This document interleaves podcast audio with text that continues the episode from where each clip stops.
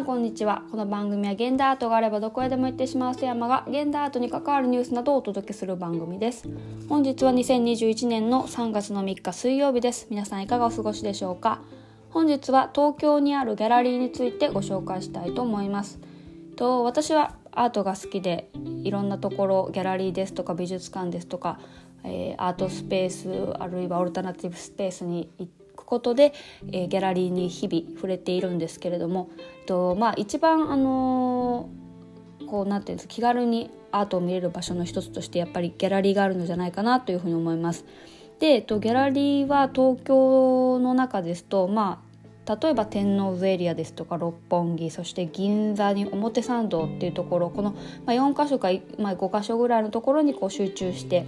えー、皆さんご商売をされている印象があります。で今日は、まあ、これから、まあ、銀座のギャラリーの回り方などかもご紹介していきたいんですけれども第1回目表参道のギャラリーの回り方を少しご紹介したい私の回り方ですけどねあくまで、えー、ご紹介したいかなと思います。で私はいつも表参道のギャラリーはだいたい8つか9つぐらい、えー、1日かけて回ることが多いです。だいたいギャラリーは、まあ、11時ぐらいからスタートして7時ぐらいに終わることが多いので、まあ、9つから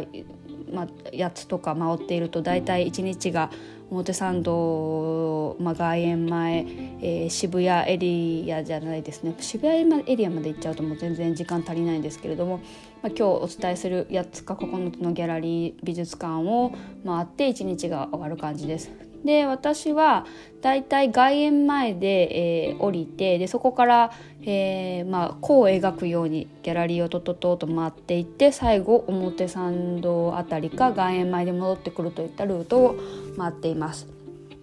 でまあ初めにどこのギャラリーに私が行っているのかっていうのを、えー、お名前だけお伝えしますとまず外苑前駅から降りて徒歩そうですね7分ぐらいの場所にある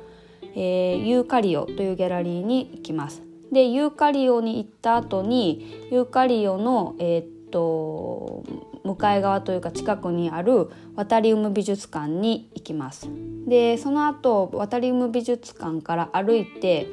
約、まあ、3分か5分ぐらいのところにあるマホクボタギャラリーというところに行きますね。でマホクボタギャラリーに行った後は、えー、ギャラリーえーと、38というところに行ってでそこからギャラリー38から徒歩8分か9分か10分ぐらいかけてブラムポーの、えー、ギャラリーに行きます。でここまで来ると、まあ、大体、えっと、駅でいうとですね、えー、原宿駅の目の前にあるんですがそうですねブラムポーに行きます。でそこが終わったら、えーとグレイあじゃあえっ、ー、とギャラリーグレイですね。あとここちょっとあんまり私あんまり行ってないのですぐに名前が出てこないんですけれどもあギャラリージャジャイルです。すいません。ジャイルさんのところに行きましてで最後にファーガスマーカーフリーさんに行って終わるっていう形ですね。で時折、まあ、ジャイルかブラマンドポー行く前に、まあ、スパイラルに行ったりもするんですけれども、まあ、こういった形であの表参道はめ巡っています。で、まあ、一個一個ちょっと紹介していくとユーカリオというところは2018年に東京の神宮前に設立したアートスペースで割と若手の作家さんの展覧会をあの積極的にやられているイメージですね、まあ、大体20代とか、まあ、30代前半の作家さんをやってるイメージがあります。でかなりその壁建物の壁面までも作家にペンキで塗ら濡らしてあげていたりだとかかなり攻めたあの現代アートが見れる場所じゃないかなと思いますが現在も、えっと、2021年の2月の19日から3月の14日までフラッシュ水に流せばという展覧会を、えー、っと吉田山さんがキュレーターとして立たれて、えー、グループ展をされています。こちら私行けてないんですけれども、まあ、あの何かと三岡君っていう作家さんを私は直接お話ししたこともあったりしたり、まあ、あの面白い展示なんじゃないかなと思います。ですのでまずは1軒目のユーカリオですね。でユーカリオに行った後次に私が行くところはワタリウム美術館、まあ、こちらも老舗の美術館ですので私があれこれ言う、あのー気合はないと思うんですけれども、まあ、あの最近ですとあのやはり美術館もなかなか来場あのオープンができなかったりだとか来場者が減ってしまって大変だということであのクラウドファンディングなんかを募って、えっと、ギャラ美術館存続に向けて活動されたりだとかまた、まあ、あの目標金額は優位に達してたくさんの方に愛されている美術館の一つであるワタリウム美術館さんがありますね。でこちらも私はよくお邪魔させていただいてます。で展覧会としては2021年の2月の6日から6月の6日まで、えー、マチエデオー展というところで、えー、蔡国強さんですとかチンポムさんソルルウィットですとかヨゼフ・ボイス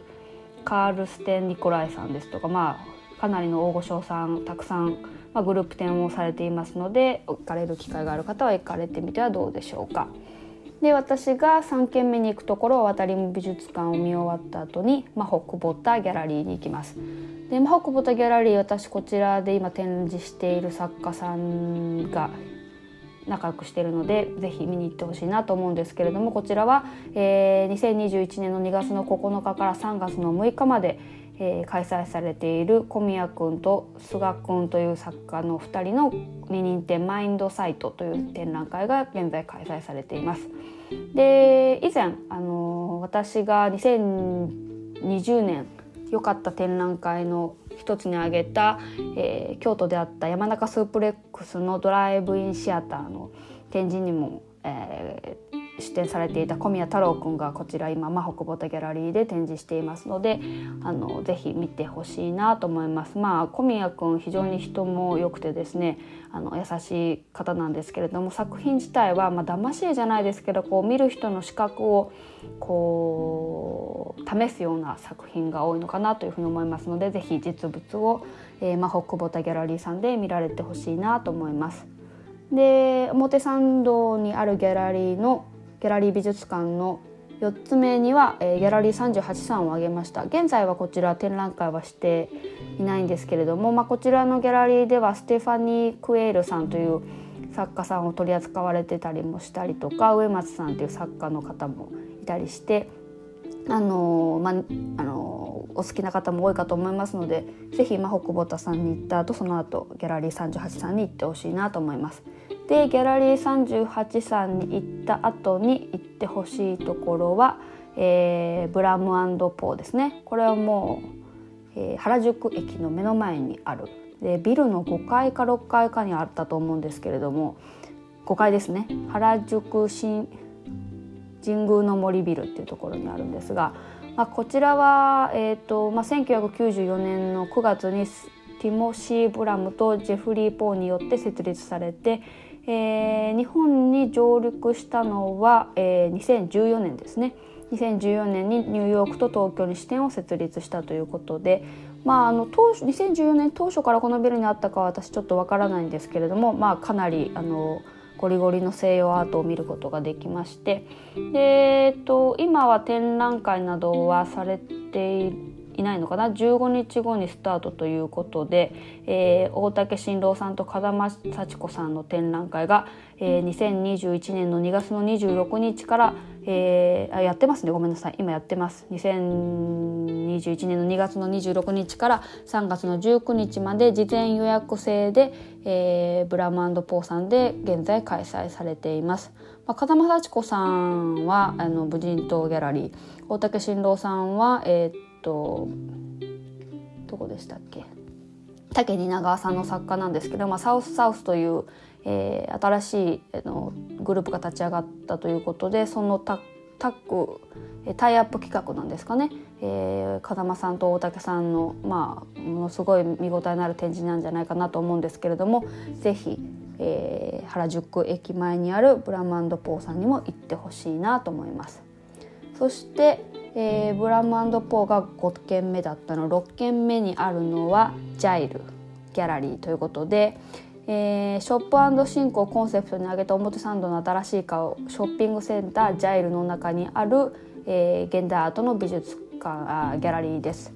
で今現在開催されているのは2月の19日から4月の25日まで2021年宇宙の旅モリスウイルスとしての記憶そしてニューダークエイジの彼方へという展覧会が開催されています。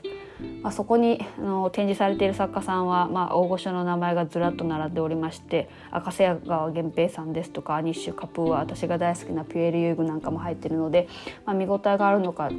なと思うんですがまあちょっとどんな感じでこれだけの大御所がグループ展に